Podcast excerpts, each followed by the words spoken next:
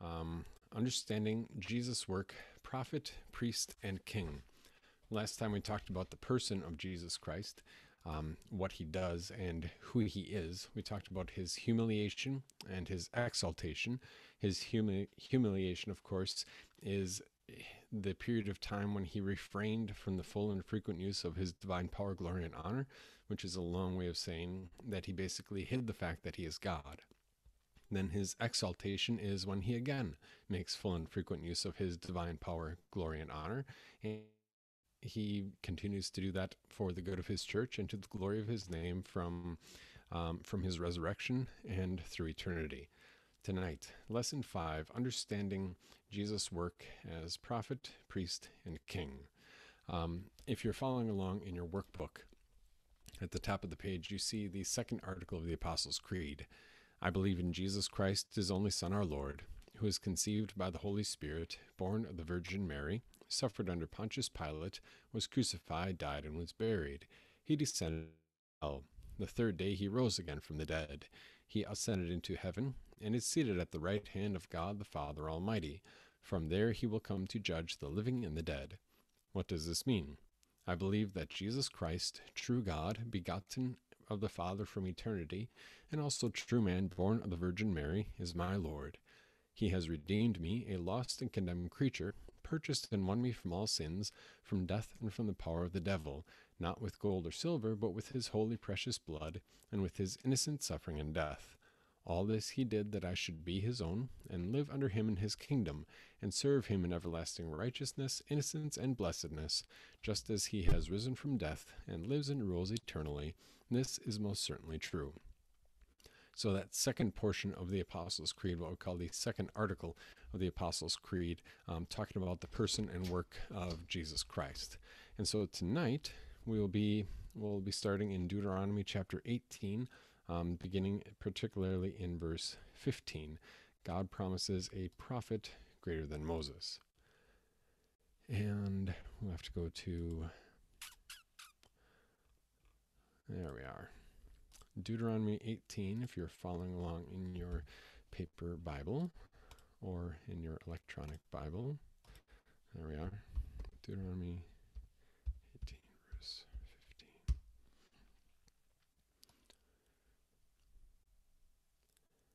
The Lord your God will raise up for you a prophet like me from among your own brothers. You must listen to him. For this is what you asked of the Lord your God at Horeb on the day of the assembly, when you said, Let us not hear the voice of the Lord our God, nor see this great fire any more, or we will die. The Lord said to me, What they say is good. I will raise up for them a prophet like you from among their brothers. I will put my words in his mouth, and he will tell them everything that I command him. That is Deuteronomy 18, verses 15 through 18. Here we go, shrink it down just a little bit.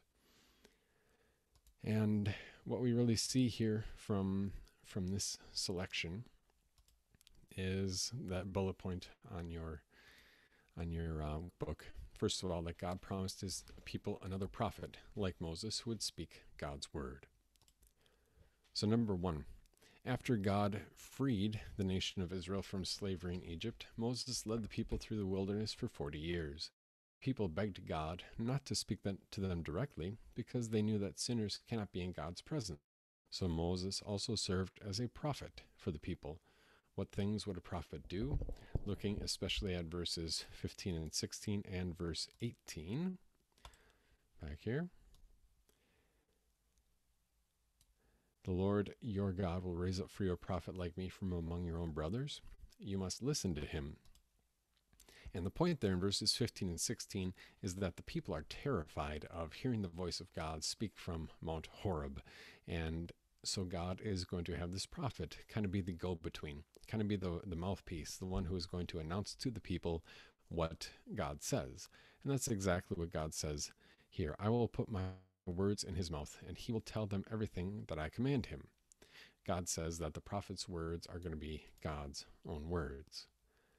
All right, which takes us back to our question What things would a prophet do? Well, the prophet would receive God's word and the prophet would share it. Shrink that down a little bit too. That's number one, which gets to our. Um, there's another there's another passage here from Jeremiah chapter one, um, verses four through eight in our auxiliary passages, right over here. The word of the Lord came to me. Before I formed you in the womb, I knew you, and before you were born, I set you apart. I appointed you to be a prophet to the nations. But I said, Ah, Lord God, I really do not know how to speak. I am only a child. The Lord said to me, Do not say, I am only a child. You must go to everyone to whom I send you, and say whatever I command you. Do not be afraid of them, because I am with you, and I will rescue you, declares the Lord. Zoom in just a little bit there. Excellent. So we see the work of the prophet, that the prophet is speaking for God. And um, and he doesn't have an option to not speak for God and still remain a faithful prophet, which gets our, our key term. Uh, prophet, um, simply one who speaks God's word. Prophets weren't always and very often did not speak about future events. There were probably a lot more prophets at work during, in the land of Israel than we hear about recorded in the Bible. Um, we hear about schools of the prophets. If you think of Elisha and Elijah, as Elijah is being going to be taken up to heaven soon, they visit the schools of the prophets in the various areas. Um, there were probably a lot more prophets than we hear about recorded for us. But those prophets, by and large, would mainly be expounding and explaining and applying God's word to the people in a regular, like everyday worship service kind of a way. Number two, though Jesus is God, listening to him was different than speaking face to face with God on Mount Sinai, because he had set aside the full use of his power and glory for a time. That's what we talked about last time the difference between Jesus' humiliation and exaltation. Humiliation, he refrained from the full and frequent use of his divine power, glory, and honor. Exaltation, he again makes full and frequent use. Um, read John 6, verses 66 through 69, and Isaiah 61, verses 1 through 3. As a prophet, what sort of things would Jesus tell people about? All right. Here we are. John 6. After this, many of Jesus' disciples turned back and were not walking anymore. So Jesus asked the twelve, You do not want to leave too, do you? Simon Peter answered him, Lord, to whom will we go?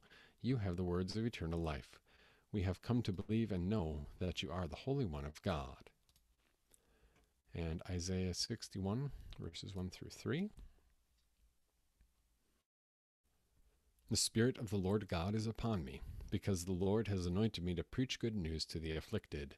He sent me to bind up the brokenhearted, to proclaim freedom for the captives, and release for those who are bound to proclaim the year of the Lord's favor and the day of vengeance for our God, to comfort all who mourn, to provide for those who mourn in Zion, to give them a crown of beauty instead of ashes, the oil of joy instead of mourning, a cloak of praise instead of a faint spirit, so that they will be called oaks of righteousness, a planting of the Lord to display his beauty.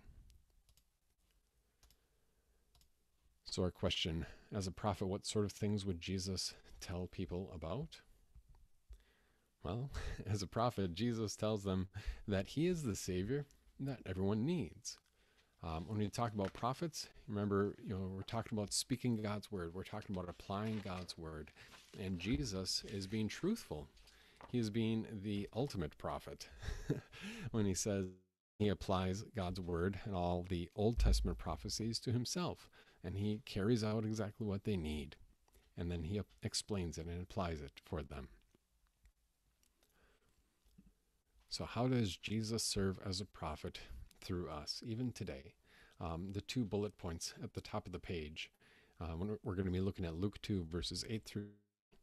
First of all, the angels were sent with a message of good news for everyone. That's going to, we'll see that in verse 9. And then the shepherds, in turn, share the good news with everyone that they met. Because Jesus, um, during his ministry, he carried out that work of prophecy by going from village to village, by preaching, but he continues to carry out that work even today through you and me, through his church, his people. Um, this might sound familiar. It's from Christmas Eve. And there were shepherds living out in the fields nearby, keeping watch over their flocks at night. An angel of the Lord appeared to them, and the glory of the Lord shone around them, and they were terrified. But the angel said to them, Do not be afraid. I bring you good news of great joy that will be for all the people. Today in the town of David a Savior has been born to you. He is Christ the Lord. This will be a sign to you. You will find a baby wrapped in cloths and lying in a manger. Suddenly a great company of the heavenly host appeared with the angel, praising God and saying, Glory to God in the highest, and on earth peace to men on whom his favor rests. When the angels had left them and gone into heaven, the shepherds said to one another, Let's go to Bethlehem and see this thing that has happened, which the Lord has told us about. So they hurried off and found Mary and Joseph and the baby, who was lying in the manger. When they had seen him, they spread the word concerning what had been told them about this child, and all who heard it were amazed at what the shepherds said to them. But Mary treasured up all these things and pondered them in, in her heart. The shepherds returned, glorifying and praising God for all the things that they had heard and seen, which were just as they had been told. So we see in verse 9, uh, the angel appears to them, and the angel was initially sent to bring good news of great joy. And as a result, the shepherds said, Let's go and see what, what God has told us about today.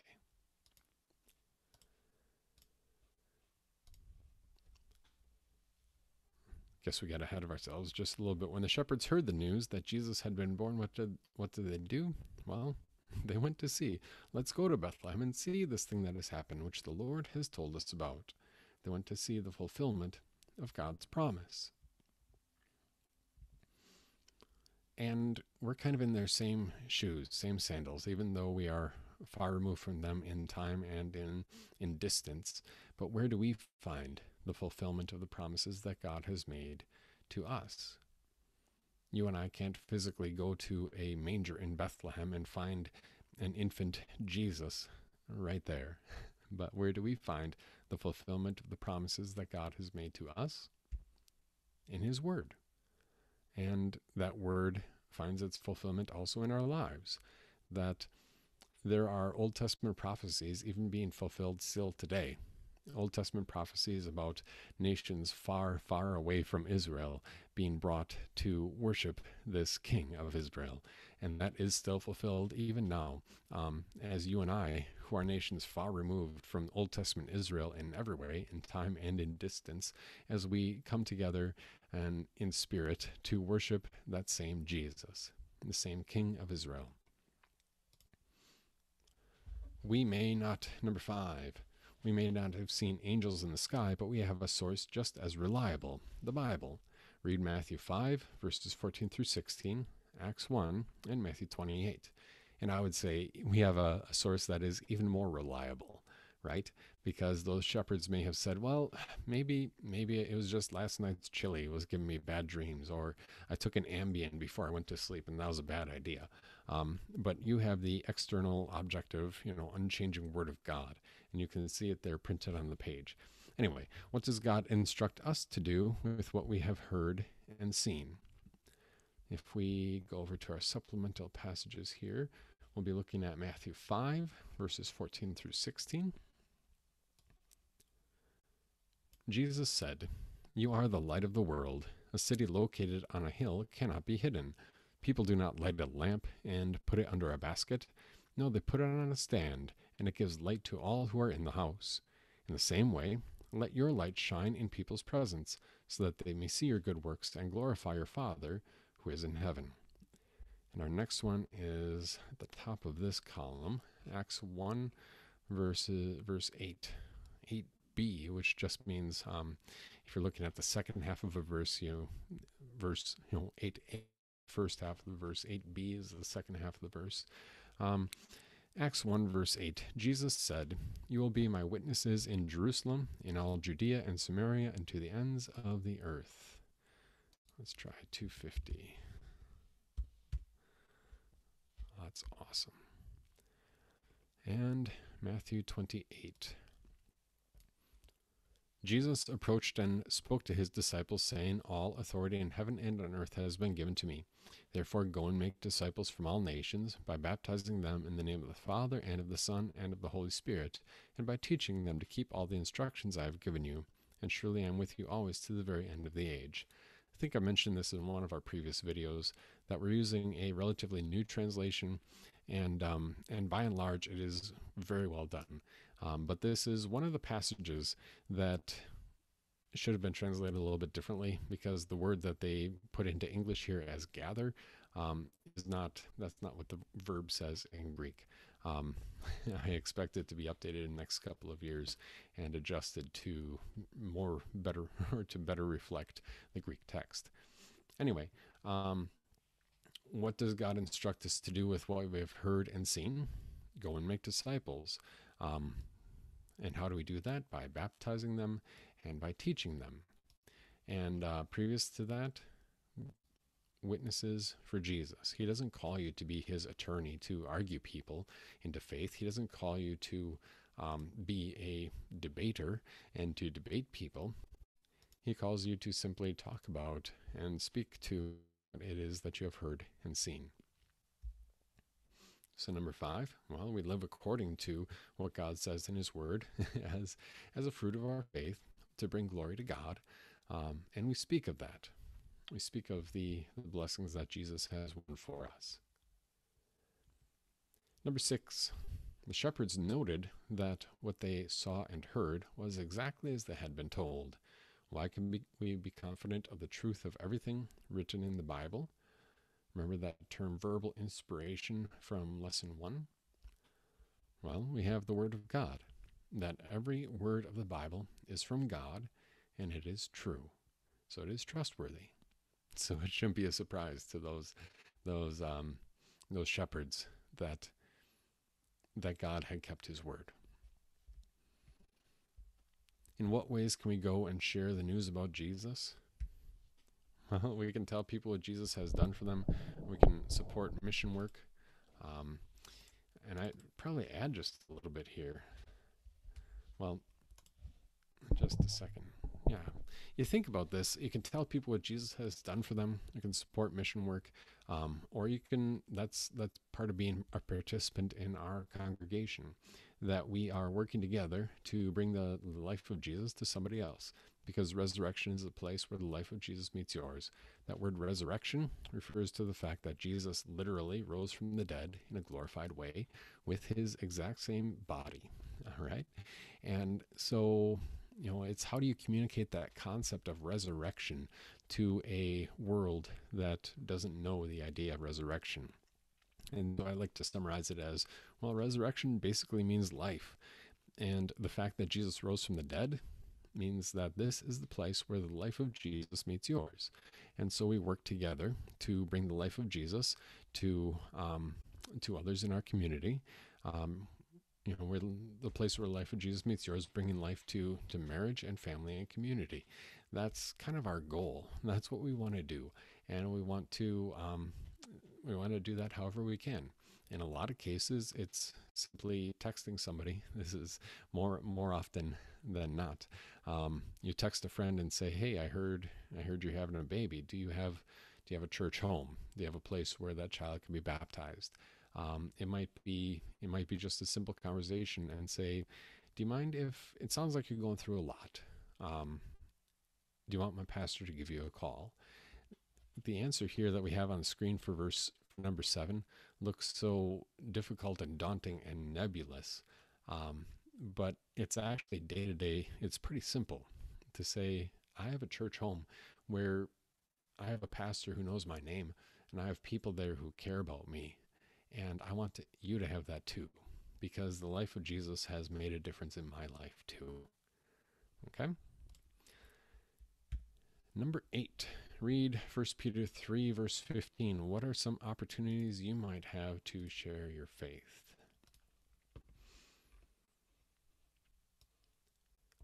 There we are, 1 Peter 3, verse 15. Regard the Lord the Christ as holy in your hearts Always be prepared to give an answer to everyone who asks you to give the reason for the hope that is in you. And so you kind of work backward. What is the, the hope that you have? Well, it, there's definitely a sense of joyful optimism, even in the midst of, of stress. Sure. there's an there's the realization that Jesus has promised you everything grounded in the forgiveness of sins and that forgiveness is yours and that you have life forever with him um, definitely there's a even a realistic understanding of human nature that you as a christian have that other people don't have. And so their expectations higher for other people. And you can say well people are sinful. And my expectations really aren't that high but I have a Jesus who has come for me anyway. Or maybe it's something as simple and even as basic as as having enough guidance from the word of God that you know what matters most in this life. And you've got some of those basics figured out, like what is the meaning of life? What is the purpose of life? How do I act as a as a good parent or a good child or spouse or whatever the case may be? And you've got you've got that laid out for you in Scripture, um, as and, and it's a joyful thing for you and for me. Other people will see that, and to be able to say, "Yeah, my Lord has told me these things, and I have a church home here that that talks about these things. Would you like to join with?" And you know, we can watch it on YouTube, or or we've got church coming up this Sunday. Um, anything like that. Like how what are some opportunities you might have to share your faith? Um, answers might vary on this one. You can think for yourself. Who is it that you know who needs a good dose of hope? Who is it that you know that doesn't know Jesus? And sharing your faith might be as simple as saying, Come and see. Come and see for yourself. Number nine, John chapter 1, verses 45 and 46 takes us to the time when Jesus was calling his first disciples. What can we learn from Philip when we want to share Jesus with somebody else? Almost like Pastor got ahead of us again. John chapter 1, verses 45 and 46. Philip found Nathanael and told him, We have found one Moses wrote about in the law, and about whom the prophet also wrote, Jesus of Nazareth, the son of Joseph. Nathanael said to him, Nazareth, can anything good come from there? Come and see, Philip told him. So look at the example that Philip sets. He doesn't get into an argument. Um, yes, something good can come from Nazareth. No, he just says, well, come and see. Come and see. He is a witness. And uh, you and I, what can we learn from Philip? That simple come and see is, is really easy to say. Um, come and see and come and meet the Jesus who matters so much to me um, come and see and you know join in through zoom or come and see just participate through youtube or something like that come and see this jesus so there we talk we've talked about jesus as our prophet um, where he is the fulfillment of the prophet that moses had talked about where he preached during his earthly ministry and he proclaimed that word of God and himself as the fulfillment. And even today, he continues to carry out that prophetic ministry when Christians hear that word of God and listen to that word of God and even share that word of God. And so Jesus can continue to carry out his prophetic work, his work as the the prophet through you and through me as we talk about that Word of God. Our next section, John chapter 19, verses 16 through 18, and then 28 through 30.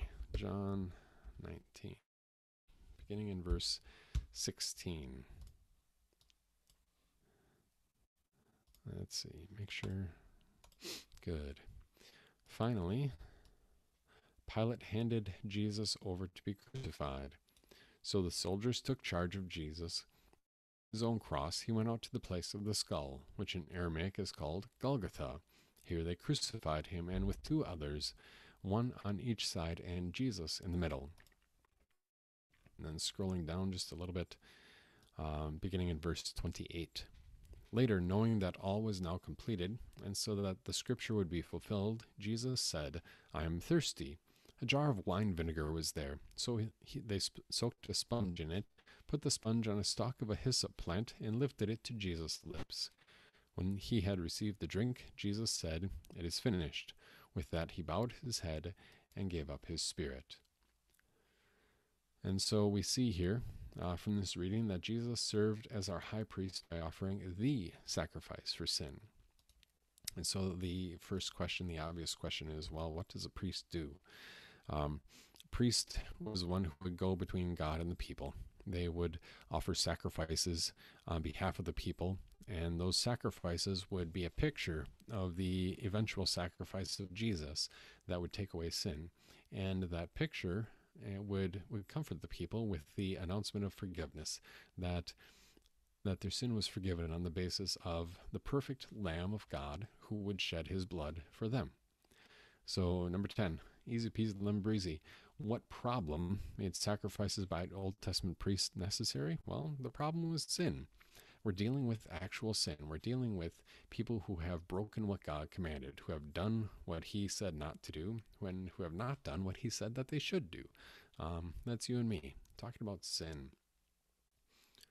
Um, and Hebrews 5, verses 1 through 4 is kind of in the supplemental passages here, talking about these Old Testament priests.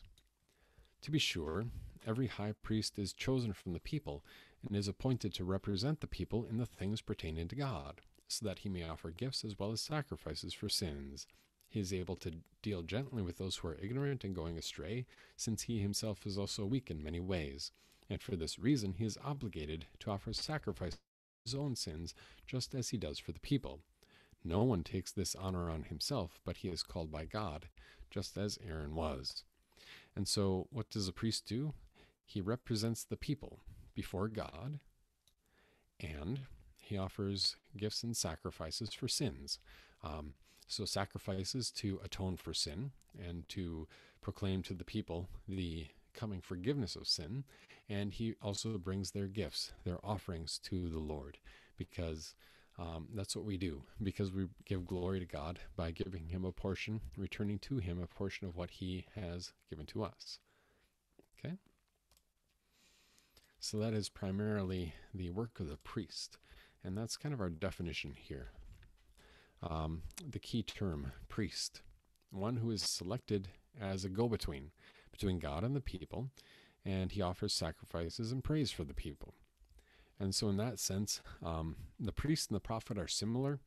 The, the prophet deals with the word of God, he proclaims to the people what God has said. Um, and the priest is also kind of a go between, where he represents the people before God and he represents God to the people when we're talking about sin.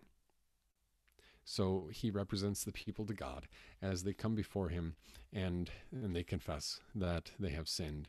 And, um, and the priest hears their confession and symbolically transfers that guilt to an animal, uh, a sheep or a goat.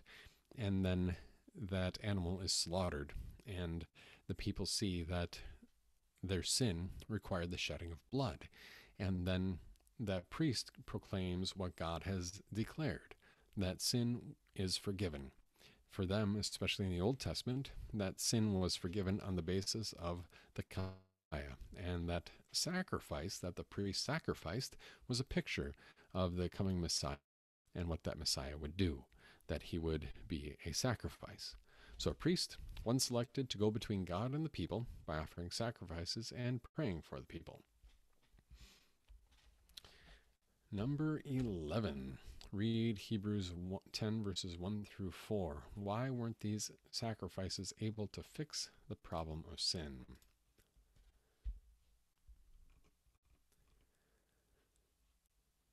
Hebrews 10, verses 1 through 4. Excuse me. The law is only a shadow of the good things to come, not the actual realization of those things. It will never be able to make perfect those who continually offer the same sacrifices year after year. If it could do this, would they not have stopped bringing sacrifices because the worshippers, once they were cleansed, would no longer have had bad conscience about sin? Instead, these sacrifices reminded them of their sins year after year. Just a second, we'll scroll down here. The fact is that the blood of bulls and goats cannot take away sin. So there must be something else going on here that the blood of bulls and goats cannot take away sin, as God says. because it can't take away our guilt. Um, because that that animal was not living under the laws the same as you and I. That that animal could not offer its life to cover our life, and both to pay for the bad and to give us the good, right? So number 12. The sacrifices the Old Testament priests offered didn't solve the problem for sin. Instead, they served as a reminder for the people. What did the sacrifices remind the people about? Well, that they were sinners and they needed a Savior who would die for them, and that that Savior actually would. He would be coming.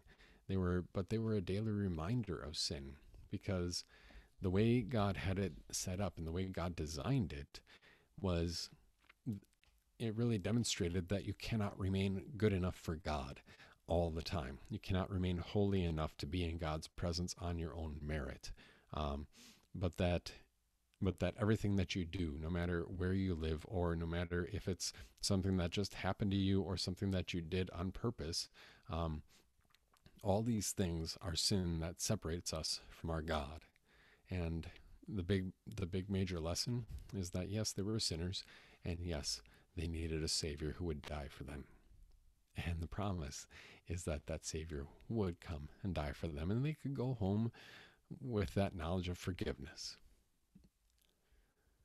Number 13. We needed a different sacrifice to actually take away sin. We needed something greater than animal sacrifices. Read John 1, verse 29, and Ephesians 5, verses 1 and 2. How did God provide what we needed?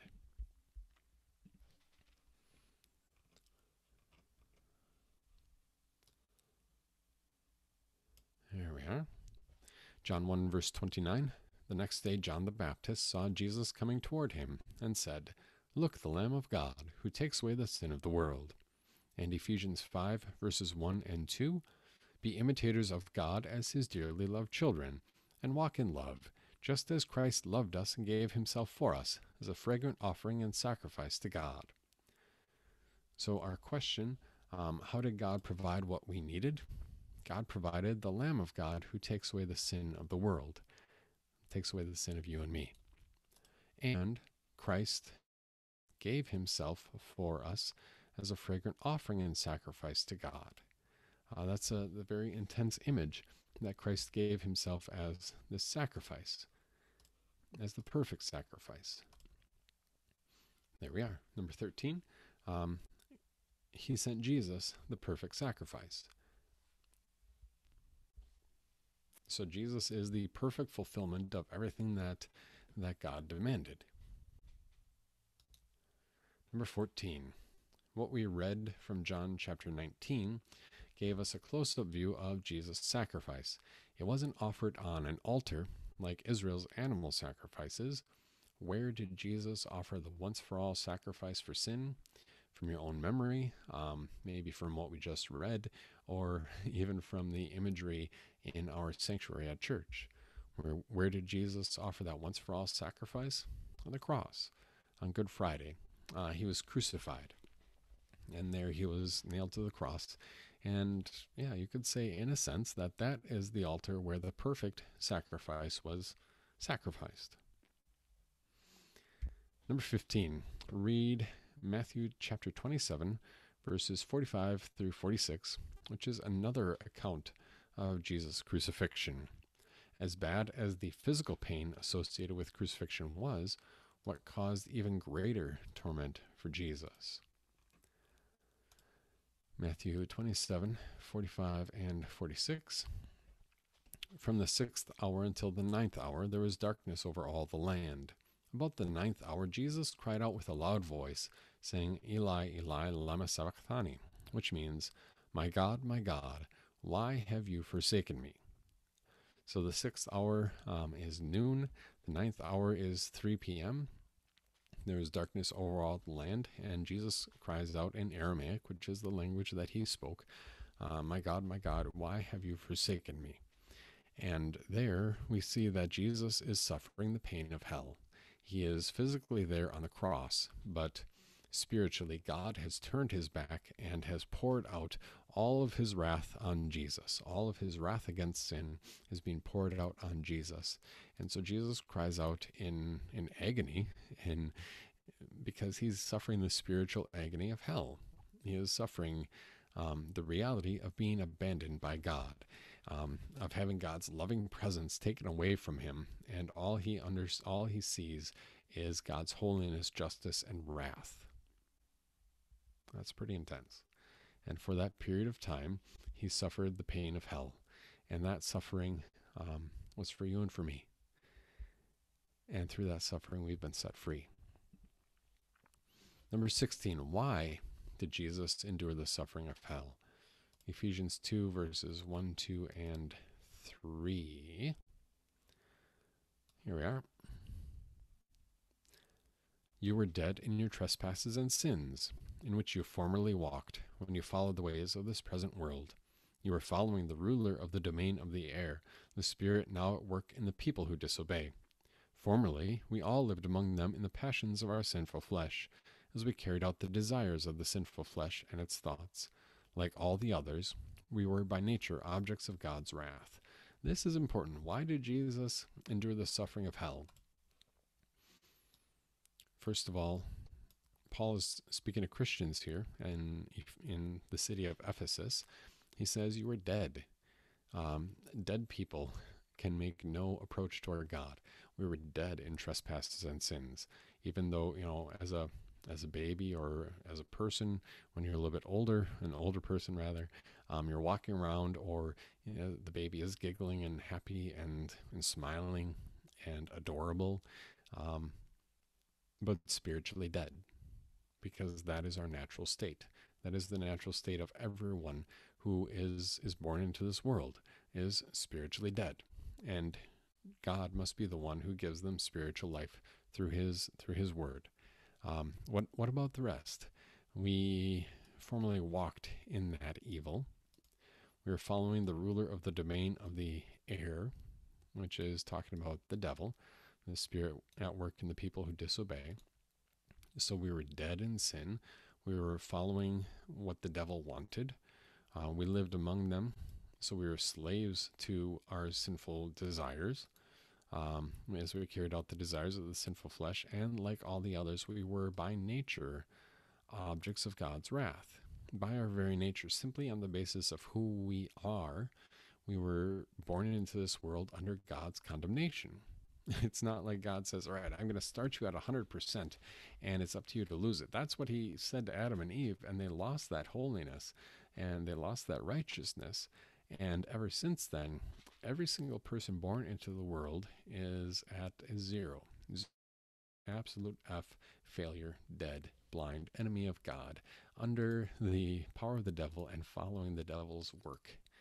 Oh my goodness. So, why did Jesus endure the suffering of hell? Well, that's reality. That's what our sins deserved. And we need to we need to comprehend that fact.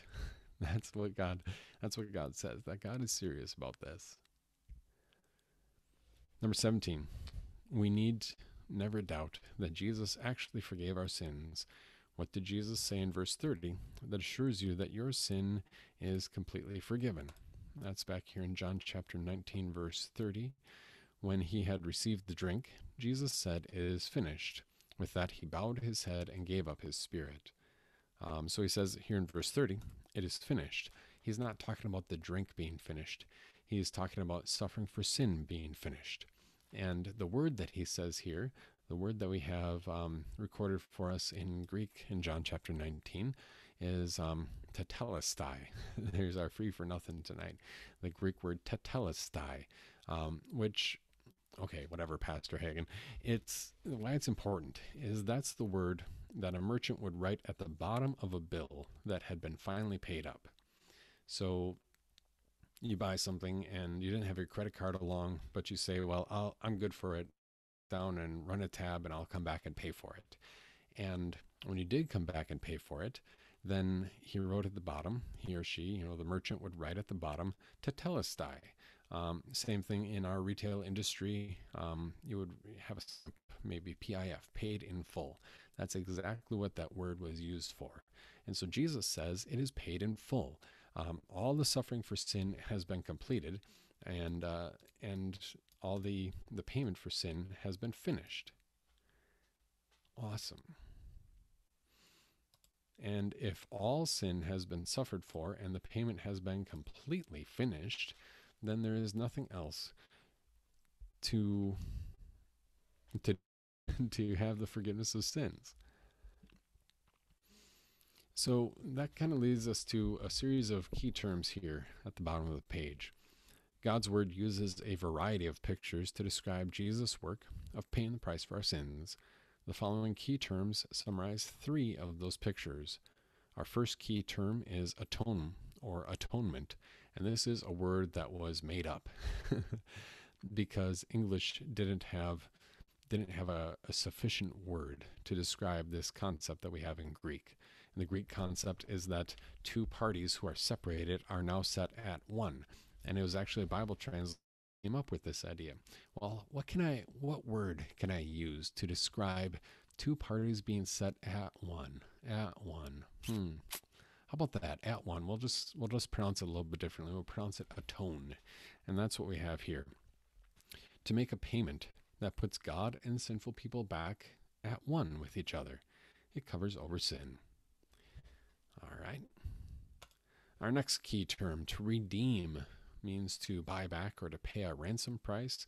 This is just different ways that we talk about the same objective reality, the same unchanging reality that sin has been atoned for, that Jesus died to pay the punishment for sin, and his death and resurrection means your forgiveness.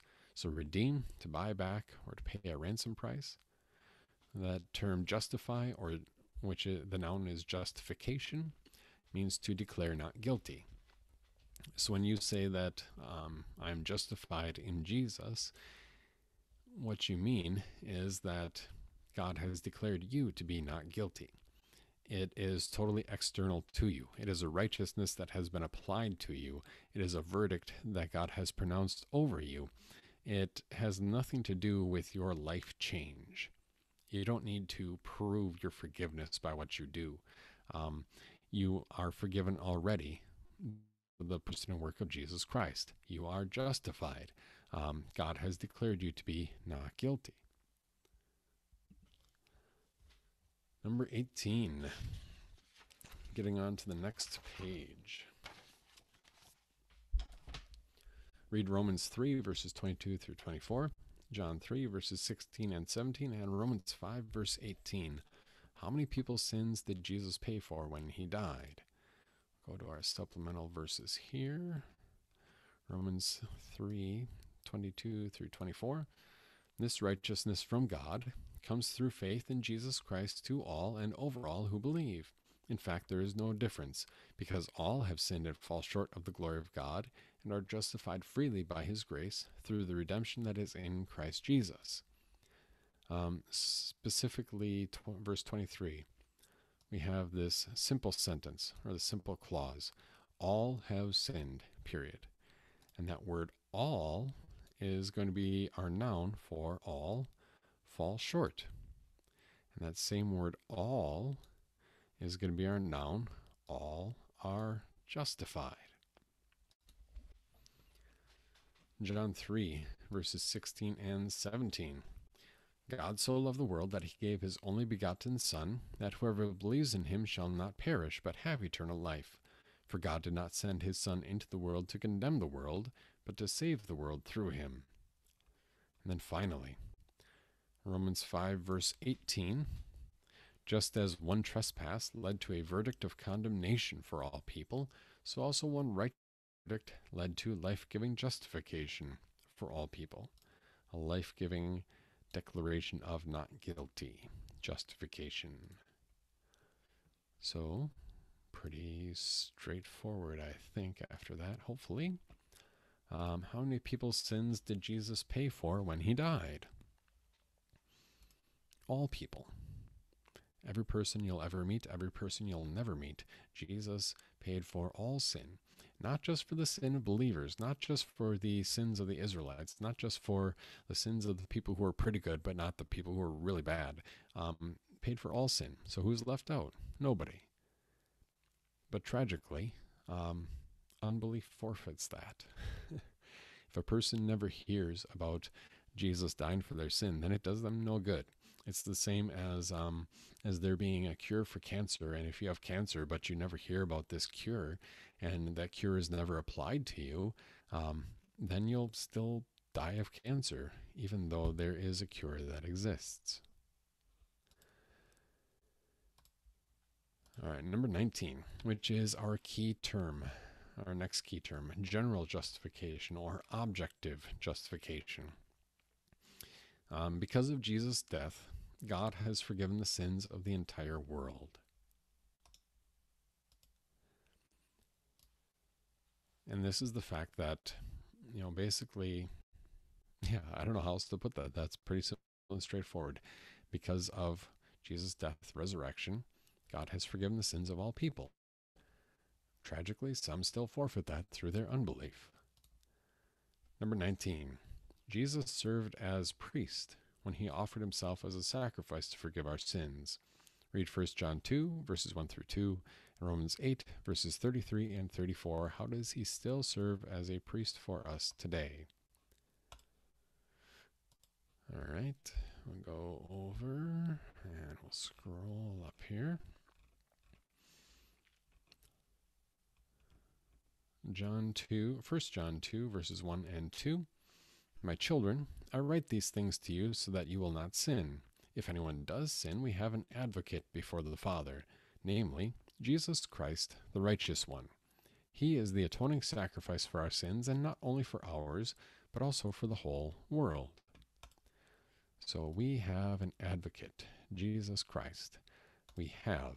This is an ongoing reality, even still today and Romans 8, verses 33 and 34. Who will bring an accusation against God's elect? God is the one who justifies. Who is the one who condemns?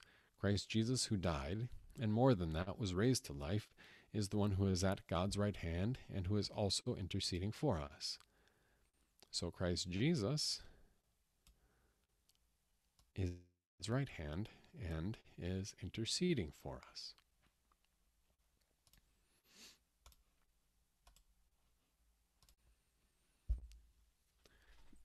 So, how does he still serve as a priest for us today? Remember that priest. Um, if you think back to the definition we just had on the previous page, priest is one selected to go between God and the by offering sacrifices and praying for the people. And so Jesus prays for forgiveness because of his death on the cross, his sacrifice on the cross, his sacrificial death. Um, he points to that as the basis for our forgiveness, even still today. And on your on that page in your workbook, um, you have a nice little diagram there talking about Christ's work, um, his, the work of redemption. Remember that word redeem to buy back. Um, so Jesus' work of redemption means that he has paid the ransom to free us. The price was his holy precious blood as the God man. He is both God and man, 100% God, 100% man. And that price was his innocent suffering and death. That he wasn't dying for himself, but he had a perfect record, and he carried your sin and mine as our substitute. The result is that sin has been taken away. We are not under the guilt of sin, we are not being punished for it. Uh, death has been defeated.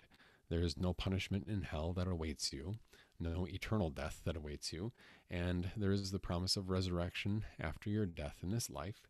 And finally, the result over the devil is that he no longer has the same power in his temptation, that you are no longer a slave to sin, you are no longer under his authority and in his kingdom, so to speak, but you've been set free from that and free from his accusations.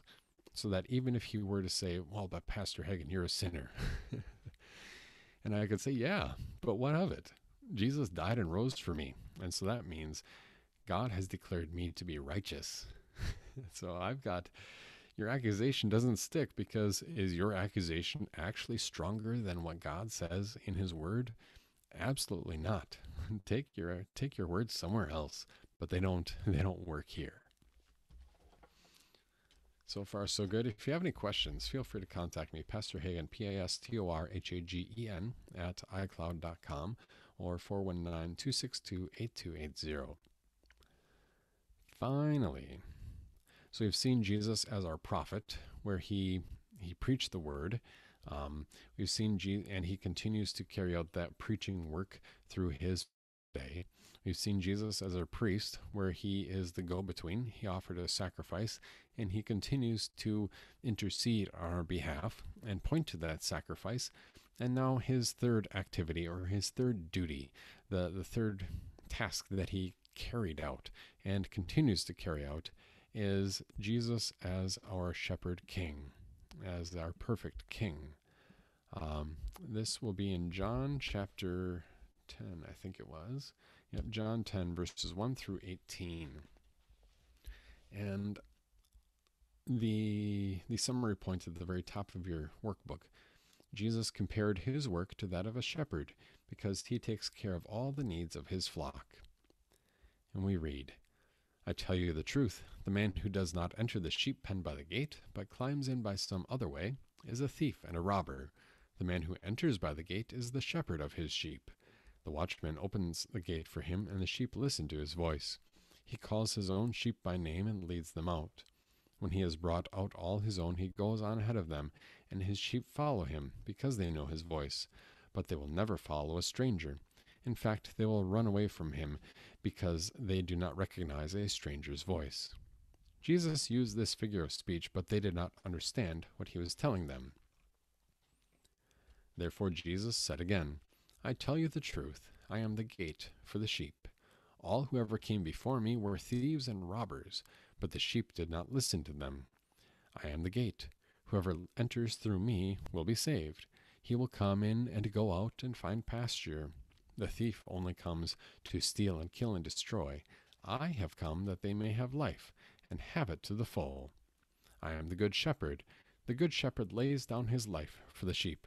The hired hand is not the shepherd who owns the sheep, so when he sees the wolf coming, he abandons the sheep and runs away.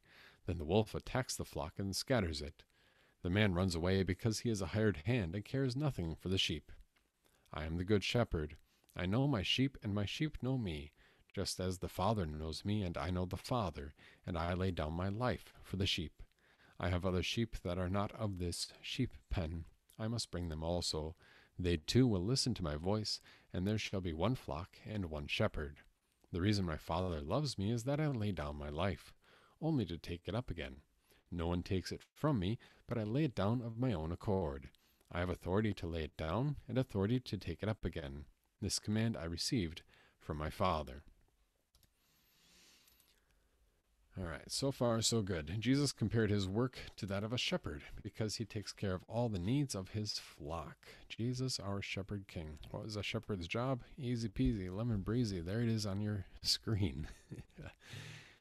to the sheep. Um, if you're not going to do that, then you're not a very good shepherd. Now are you? And uh, yeah, he cares for the sheep. Speaking number number 21, question number 21. Speaking to his Jewish disciples, Jesus said that he had sheep that were not part of the current sheep pen. I have sheep that are not of the sheep pen. By that he meant that some who were not Jewish would follow the Good Shepherd, which is to mean uh, believe in Jesus and be saved. What did we need our Good Shepherd Jesus to do for us? Well, the Good Shepherd lays down his life for the sheep, and so we needed a shepherd who would die for us. And he did that for you and for me. Number 22. A shepherd might endanger his own life even to the point of dying in order to protect his sheep. As our shepherd, Jesus would lay down his life for us. What was unique about Jesus' work as our shepherd? Verse 18. We'll go back to that. There we are. Verse 18. What was unique about Jesus and his dying? No one takes my life from me, but I lay it down of my own accord. I have authority to lay it down and authority to take it up again. This command I received from my Father. And so, what was unique about Jesus' work as our shepherd? He would not stay dead. Um, and you notice here that he's not killed. He lays down his life for the sheep as the death that our sin demanded, and yet he would not stay dead. He takes up his life again. God often referred to kings, number 23, God often referred to kings as shepherds of his people. Read Psalm 78, verses 70 through 72. How is the work of a king similar to the work of a shepherd?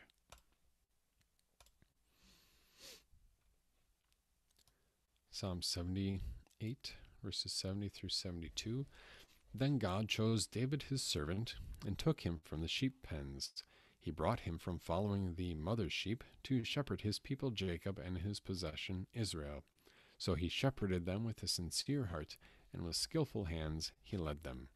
This David we're talking about is like David and Goliath, the second king of Israel. The first king was King Saul, and then King David was the second king of Israel. And David is this beautiful picture. I mean, he's you know he's a decent king, obviously, but he's also a picture of the eventual King Jesus, um, the perfect shepherd king of spiritual Israel. How is the work of a king similar to the work of the shepherd? Well, a king guarded and protected his people, just like a shepherd did for the sheep, which is our key term. A king is a person chosen to lead and protect a group of people. Got just a little bit more to go today. This is a little bit longer section. Um, we're talking about the three duties or tasks that Jesus carries out the task of prophet and priest and king.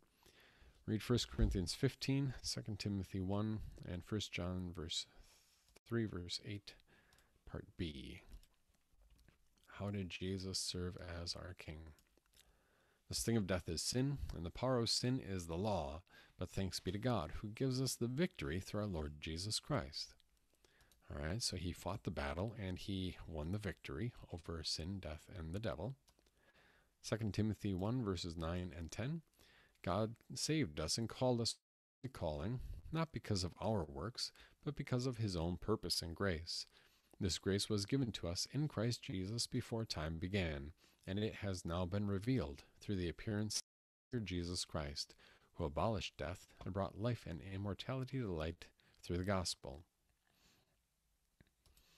Jesus abolished death. He, again, yes, won the victory over death. And 1 John 3, verse 8b mm, This is why the Son of God appeared, to destroy the work of the devil. And so he fought against the devil and he defeated him. When Jesus, how did Jesus serve as our king during his earthly ministry? When Jesus died and rose, he defeated our enemies sin, death, and the devil. And that gets us to, I believe, our final section for tonight. That's how Jesus was our king. But how does he serve as our king today? How does he rule and guard and protect his people? Uh, we'll be in Ephesians chapter 1, beginning in verse 18. As our king, Jesus rules all things for us.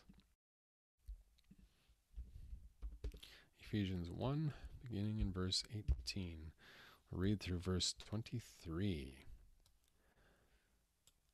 I pray also that the eyes of your heart be lightened, in order that you may know the hope to which he has called you, the riches of his glorious inheritance in the saints, and his incomparably great power for us who believe. That power is like the working of his mighty strength, which he exerted when he raised him from the dead and seated him at his right hand in the heavenly realms far above all rule and authority, power and dominion, and every title that can be given, not only in the present age, but also in the one to come. And God placed all things under his feet, and appointed him to be head over everything for the church, which is his body, the fullness of him who fills everything in every way. I think verse 22 is going to be the most important or the most pertinent part right now. Um, although there might be a little bit more, obviously. God placed all things under his feet, that he has authority over all things, and appointed Jesus to be head over everything for the church. In other words, appointed Jesus to be king, for the church, for the benefit of his people. So, number 25, what is the hope to which God has called us? That was in verse 18. The, there we are. Sorry, it's, there we are. The riches of his glorious inheritance in the saints. What does that mean? Well, the forgiveness of sins and fellowship with God and eternal life, all those blessings, all bound up together. Because where there is forgiveness of sins, there is also life and salvation. Verse 26, or number 26, sorry. when Paul said that Jesus is above every other power and authority, he was describing Jesus' position as king now, after his resurrection and ascension, during his state of exaltation, when he again makes full and frequent use of his divine power, glory, and honor, that Jesus is acting on our behalf. How does he serve as our king today? Verses 22 and 23. That's the one that we just looked at. God placed all things under his feet and appointed him to be head over everything for the good of the church. He rules and works all things for all.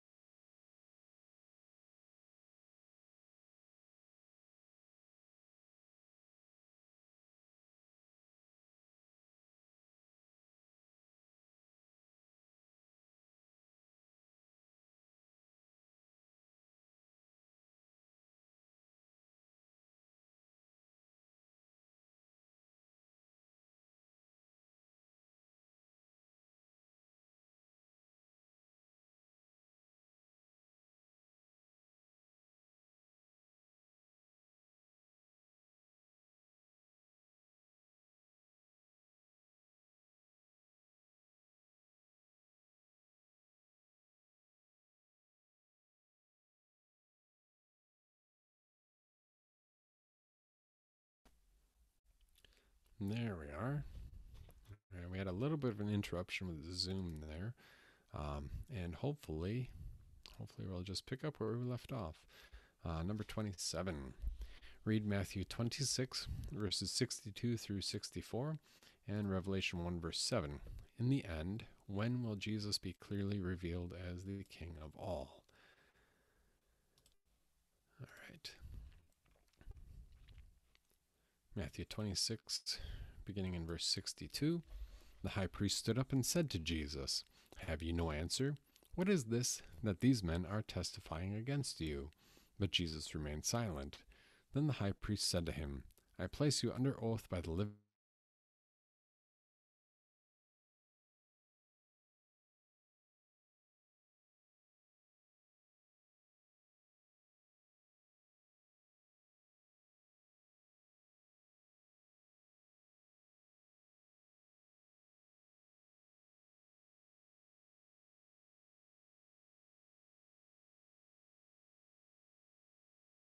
the, youngest day, as the old German scholars used to call it. Revelation 1, verse 7 Look, he is coming with the clouds, and every eye will see him, including those who pierced him, and all the nations of the earth will mourn because of him. Yes, Amen. So every person will see him when he returns on the last day. What will Jesus do as king on that day? from 1 Corinthians 15, verses 51 and 52. Look, I tell you a mystery. We will not all sleep, but we will all be changed in a moment, in the blink of an eye, at the last trumpet. For the trumpet will sound, and the dead will be raised imperishable, and we will be changed. So when he returns at the end of time, he was going to raise all people from the dead. Terrifying thought for the unbeliever, a joyful thought for the believer. Awesome. Lots to look forward to. The best fireworks display of all time. Number 19, what else will Jesus do on that day? Matthew 25, verses 31 through 46. I think that's in this same document. Yes. There we are, beginning right here. Matthew 25, verses 31 through 46. Jesus said, When the Son of Man comes with all of his glory and all the angels with him, he will sit on his glorious throne. All the nations will be gathered in his presence and he will separate them one from another, as a shepherd separates the sheep from the goats. He will put the sheep on his right and the goats on his left.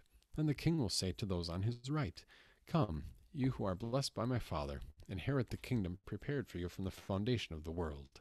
For I was hungry, and you gave me food to eat. I was thirsty, and you gave me something to drink. I was a stranger, and you welcomed me. Just scroll down a little bit there, I was a stranger, and you welcomed me. I was lacking clothes, and you clothed me. I was sick, and you took care of me. I was in prison, and you visited me.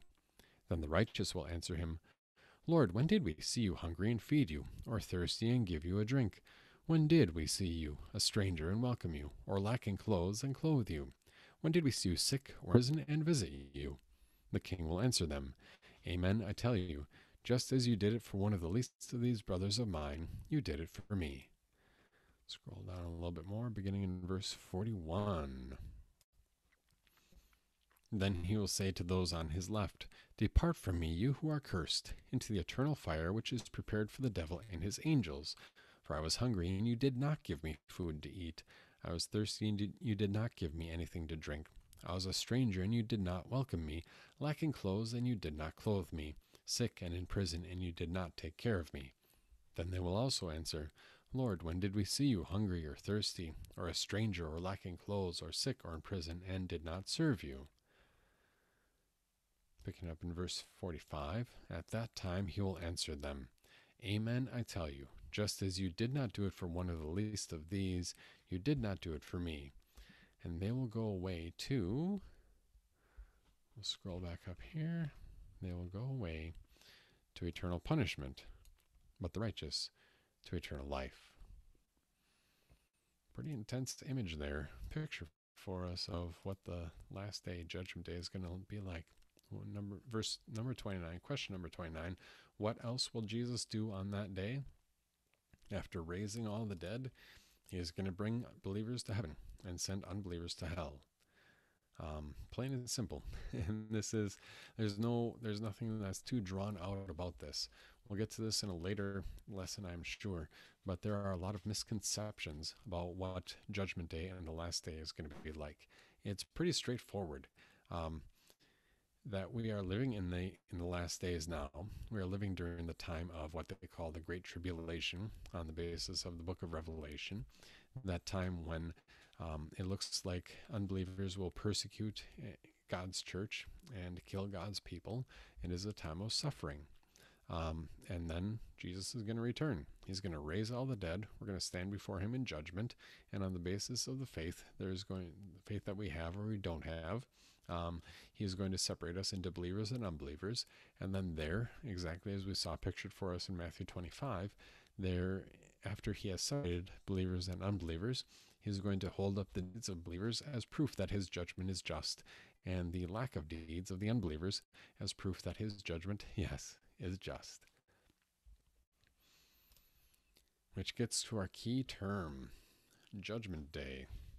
The day that come at an unknown time when Jesus will return to bring believers to heaven and sentence unbelievers to hell. That is um, also known as the last day.